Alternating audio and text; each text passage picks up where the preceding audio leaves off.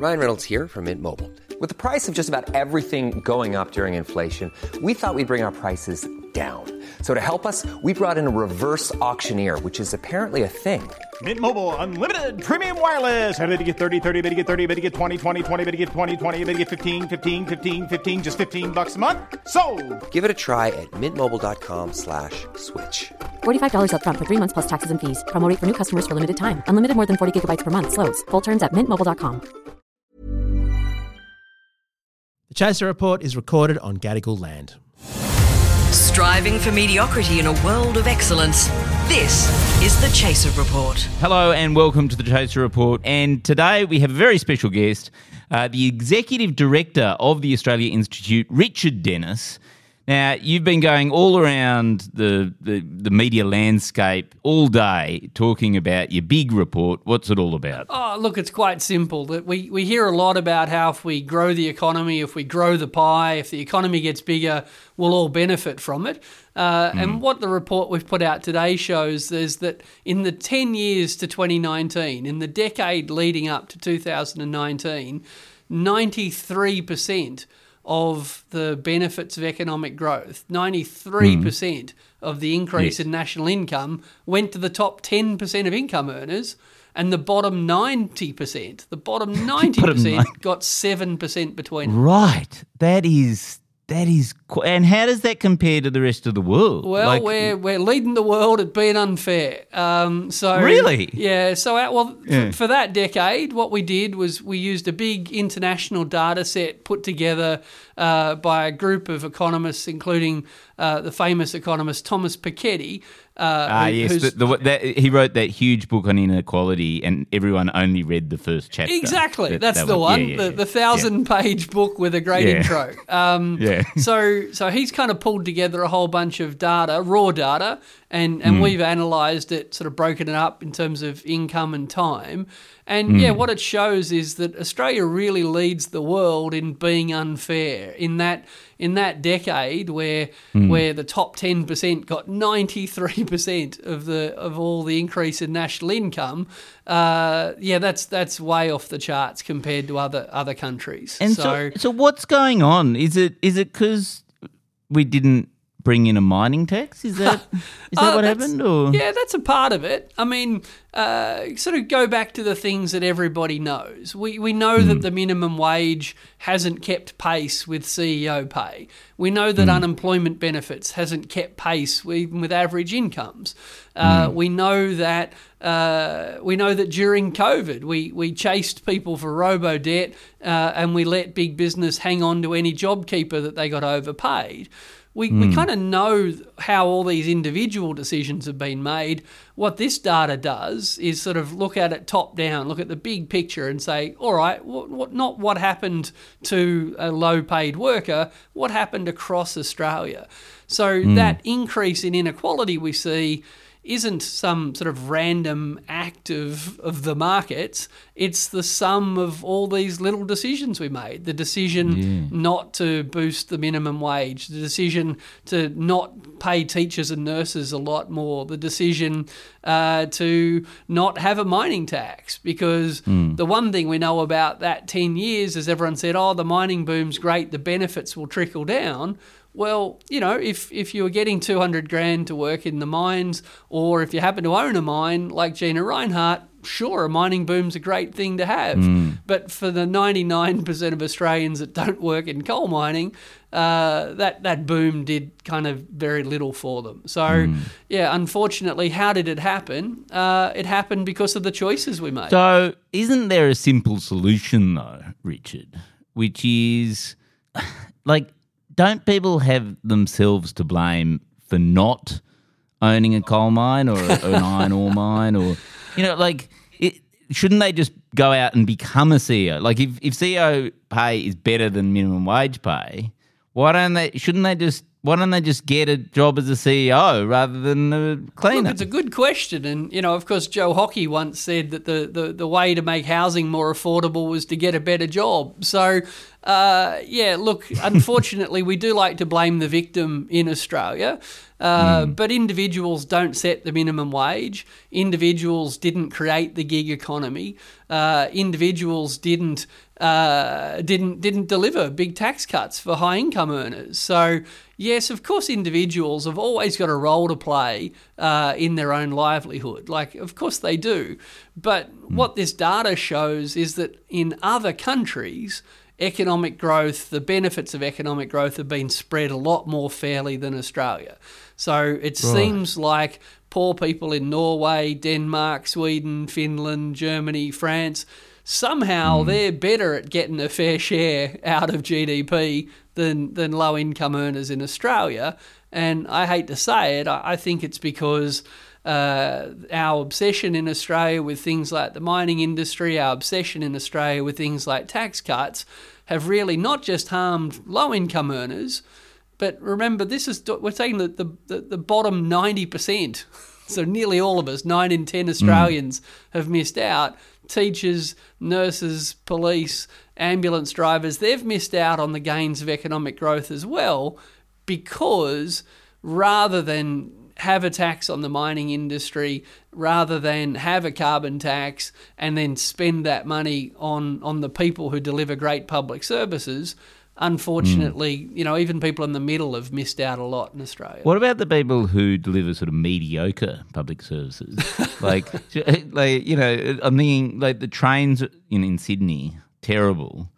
Do you think maybe we can sort of carve out a bit of it? Like, you do your solution, make it all a bit equal, but you're like not for people who are a bit grumpy as bus drivers. You, you know what I mean? Like, just sort of Yeah, still look- keep a little bit of inequality in the system. Look, I mean, the reality is there's there's grumpy people everywhere. There's some grumpy people drive buses. There's some grumpy waiters, uh, and, and and there's some grumpy bankers out there. Um, I think what we need to do is create a society where there's enough job opportunities going around that that people don't have to do jobs they hate. Uh, that you don't have to be in the service sector. Ah, You're a communist. Well, no, I'm an economist. We reckon that high unemployment's a terrible waste of human capital. We think unemployment's terrible for the economy. Uh, it's just in Australia, we've kind of been trained to believe that you know having half a million unemployed people is a good way to keep inflation down. So, uh, yeah, look, there's some grumpy public servants out there. There's some grumpy private servants out there, uh, but uh, and I'm sure that's true in other countries as well. But um, maybe one of the reasons people are grumpy is Australia's become such an unequal society. Okay, so I'm going to pitch you a few solutions because I, you know, I can hear, you know, you're complaining a lot. you got all the sort of problems, but I haven't heard any solutions yet beyond tax the rich or whatever. So I'm thinking, like, I'll just pitch to you a few ideas, and I don't know whether the Australia Institute can sort of run some sort of research program based on these ideas, but I'll just pitch them to you and see what you think. First one is what if we just ate the rich? Like you see, there's ten percent. What's that? Everyone on over 120 grand or something? Is that the yeah, about about 10%? 120 grand to get you into that Yeah. category. So I reckon. I mean, they they would be the tastiest. They're the best looking. They always have the good makeup. They're the sort of people who live in the eastern suburbs.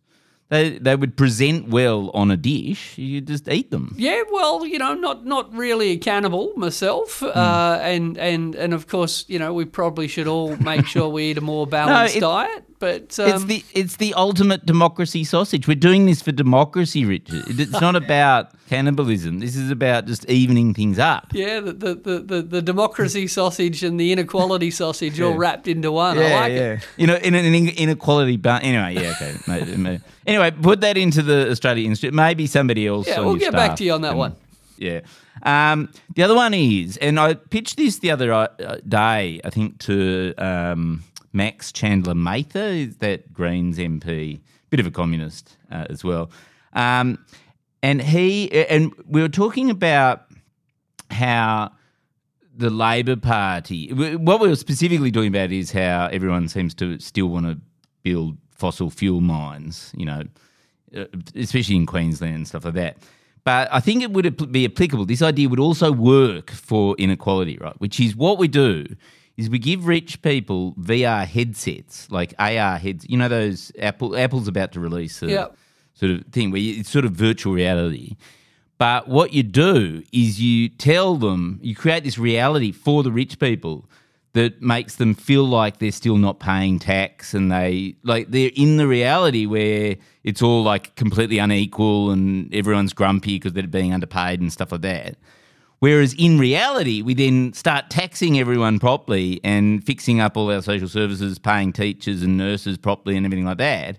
But they don't realise because they've got these VR headsets on. It's really realistic. I like so it's like beer goggles for rich people. Yeah, yeah, exactly. Because the thing is, all the dystopia, if you watch Netflix, every second show is about the opposite idea that all the, you know, dregs of the population get put into, you know, Matrix style dystopian hellscape where they're all in VR headsets, right? But I, I reckon we just do it on the ridge, Yeah. on the top end of town. Yeah, and, and then of course we could all just kind of whisper and chuckle as they walk past. Yes, exactly.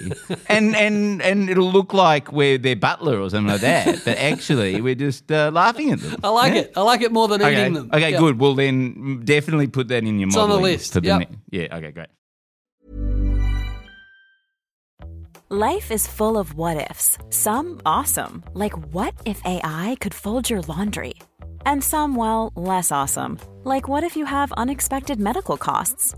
United Healthcare can help get you covered with Health Protector Guard fixed indemnity insurance plans. They supplement your primary plan to help you manage out of pocket costs. No deductibles, no enrollment periods, and especially no more what ifs. Visit uh1.com to find the Health Protector Guard plan for you. The Chaser Report. Now with extra whispers. And this one's a bit weird. So this one's a bit of a curveball. I'm not sure whether anyone will want to research this, but hear me out. What if we didn't bring in the stage three tax cuts, which are due next year, which will see most of the benefits of the tax breaks going to the top 10% of income earners? Oh, that's crazy talk. That's crazy talk. Yeah. I, I mean, imagine Yeah, I why. I, I mean, imagine if a newly elected Labor government decided Hmm. that enormous tax cuts invented by Scott Morrison five years ago were a bad idea. Yes, I mean, God, yes, it would never happen. No, that's that's that's that's that's just that's just too far. it's more realistically to I eat thought I thought this was a legitimate podcast, not some sort of alternate dystopian Yeah. universe fantasy show. Um, yeah, look, you're spot on. Uh, we're about to spend a quarter of a trillion dollars, a quarter of a trillion dollars on tax cuts that will deliver nearly ten thousand dollars a year to people earning two hundred grand. So ten thousand bucks a year, and literally not a cent to someone working on minimum wage at 40, 45,000 bucks. Not a cent. And and these tax cuts were invented by Scott Morrison. They were invented before COVID. They were invented before inflation went through the roof and, and real wages fell. Like these tax cuts were a dumb idea back when Scott Morrison was was treasurer. So even before he was prime minister. And here we are implementing them in Australia in an environment where, you know, post COVID, uh, we've got falling real wages, we've got soaring cost of living pressures, and, you know, we're, we're, we're that committed to a Scott Morrison policy that, yeah, it's, it's become crazy talk and heresy to just say, well, what if we ditched that? I love how you're trying to taint them with the word Scott Morrison. You, you know, you know that it's political death to call anything Scott Morrison, so you're trying to link them. No, no. Now I'm going to use reverse psychology on you and say that even though they're Scott Morrison's idea, we're we're apparently wedded to them. So what? So what is this? So so we've got this theory going on, um, which actually Max talked about last week as well, which is the idea is that the Labor Party, because uh, I don't know, like I last time Labor was elected, except for that Rudd Gillard sort of lot, like uh, like I grew up a starry-eyed Hawke and Keatingite type thing where you sort of had this idea that Labor would be a government of reform, but it seems like the Labor Party have just turned into a government where their job they feel that like their job is to lower expectations and say no we can't do that we can't do this we can't do that oh we can we can approve 116 gas mines but that's basically the only thing that we can deliver during this first term of government yeah, look, I think that I mean the, the, the most optimistic gloss to put on it is that Labor took a pretty reformist agenda to the 2019 election and they lost. They only just lost. They only just lost, but they lost. And hmm. just as generals are often accused of kind of always fighting the last war, I, I think that politicians often end up fighting the last election. And hmm. whereas in 2019, Labor took an ambitious tax and spending agenda to the electorate, after they lost that election, uh, for a whole bunch of reasons, I think they lost it. But they went to the 22 election kind of promising not to do any of the good ideas they'd previously had, not because they'd Yeah. lost faith in them as ideas, but because they were kind of scared of losing another unlosable election. So we're kind of now in this sort of dead space where Labor was elected, the Liberals were decimated. There's this huge community expectation saying, okay, after 10 years of, uh, of a coalition government pushing us hard in the wrong direction, let's really get cracking in the right direction. Unfortunately, Labor are kind of welded to this idea of, no, we promised we wouldn't do anything. We won the election, so here we are, not doing much. Now, you know, of course they've done some things, but boy, the world has changed since the last election. The economy's changed radically. The stage Hmm. three tax cuts were a dumb idea at the time, but they are a complete batshit crazy idea in this environment. Well, with that inspiring thought. So, what should we do? Just get to the barricades? Is that the idea? Is it- Uh, look, I, I think that as as citizens, we have to make it clear to our elected members of parliament that while we appreciate them keeping their promises, that we're okay with them changing their uh, changing their mind when the circumstances change. I mean, if I promised that I'd take you uh, to, uh, let, I promised to take you out for dinner, I, we'd been looking forward to Oh, it. Richard, that's nice. Well, Thank you I'll never you invite me that. out, so I thought I'd do it, you know, live on the podcast. So if I promise to take you out for a nice dinner and then I don't know, I get COVID, it's okay Hmm. for me to ring you and say I meant it. I meant it when I said it. I was sincere. I really wanted to do it, but the circumstances have changed, so let's adjust. Adults know that even when a promise is important, it can still be broken when the times require it to be broken. So I, mm. I respect the fact that the Prime Minister is saying, look, I don't want to be like that last mob. I don't want to promise one thing and do another all the time. That's how people lose faith in democracy. That's right. But I can't see a problem with the government saying to the public, look, it's you we promised these tax cuts to, but what do you reckon? Since we've had all these other things, since we've had inflation, since we had the stupid AUKUS decision, you know, now we're in this pickle. Do you want us to stick to this tax cut, which would give high income earners 10 grand, or do you want us to invest in, uh, in health and education?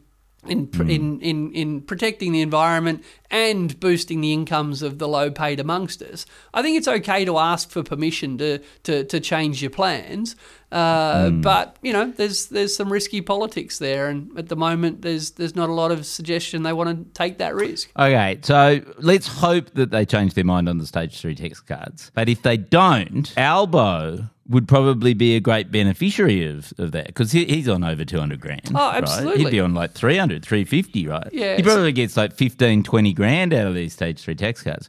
So what I'm thinking is if he if they still keep them going, we just borrow the money off Albo. We just go up to him and say, "Well, hey, you've got a few extra bucks. Can I borrow the money?" Yeah, look, e- every member of parliament will get about ten thousand bucks. It kind of caps out at ten grand, whether you whether Oh, you're Gina okay. Rinehart or or a backbencher. Uh, yeah. Oh well, you want it. You want things to be equal amongst the incredibly rich. Yeah, well, we- we've been very fair to the rich. We've treated all the rich fairly, but to, So wait a minute. Does Gerry Harvey? Does Gerry Harvey get Yeah. ten grand? Yep, Gina Rinehart gets ten grand, um, and and someone working literally uh, on forty grand a year won't get a cent. Again, Well, a- but he was a bit grumpy. He's, he's a bit grumpy. He doesn't deserve it. you talking about the bus driver again? Yes, far too grumpy. Well, I reckon there's some grumpy billionaires out there too. They can they can live without the ten grand. Richard Denniss, thank you so much for your time. Uh, I really do hope that you do the modelling on um, on that idea On the that I had. democracy and on the democracy sausage, the wealthy yeah. sausage coming up. Yeah, on the wealthy side, eating the rich, but also no. I think the idea of the VR headset, I think that's got legs. I think you know. Yeah, it's got legs, it's got arms. Richard Denniss, thank you very much. Our gear is from Rode. We're part of the Iconoclast Network. Catch you tomorrow. Imagine the softest sheets you've ever felt. Now imagine them getting even softer over time. That's what you'll feel with Boll and Branch's organic cotton sheets. In a recent customer survey, 96% replied that Boll and Branch sheets get softer with every wash. Start getting your best night's sleep in these sheets that get softer and softer for years to come. Try their sheets with a 30-night guarantee. Plus, get 15% off your first order at bollandbranch.com. Code BUTTERY. Exclusions apply. See site for details. Hi, I'm Daniel, founder of Pretty Litter. Cats and cat owners deserve better than any old-fashioned litter. That's why I teamed up with scientists and veterinarians to create Pretty Litter. Its innovative crystal formula has superior odor control and weighs up to 80% less than clay litter. Pretty Litter even monitors health by changing colors to help detect early signs of potential illness. It's the world's smartest kitty litter. Go to prettylitter.com and use code ACAST for 20% off your first order and a free cat toy. Terms and conditions apply. See site for details.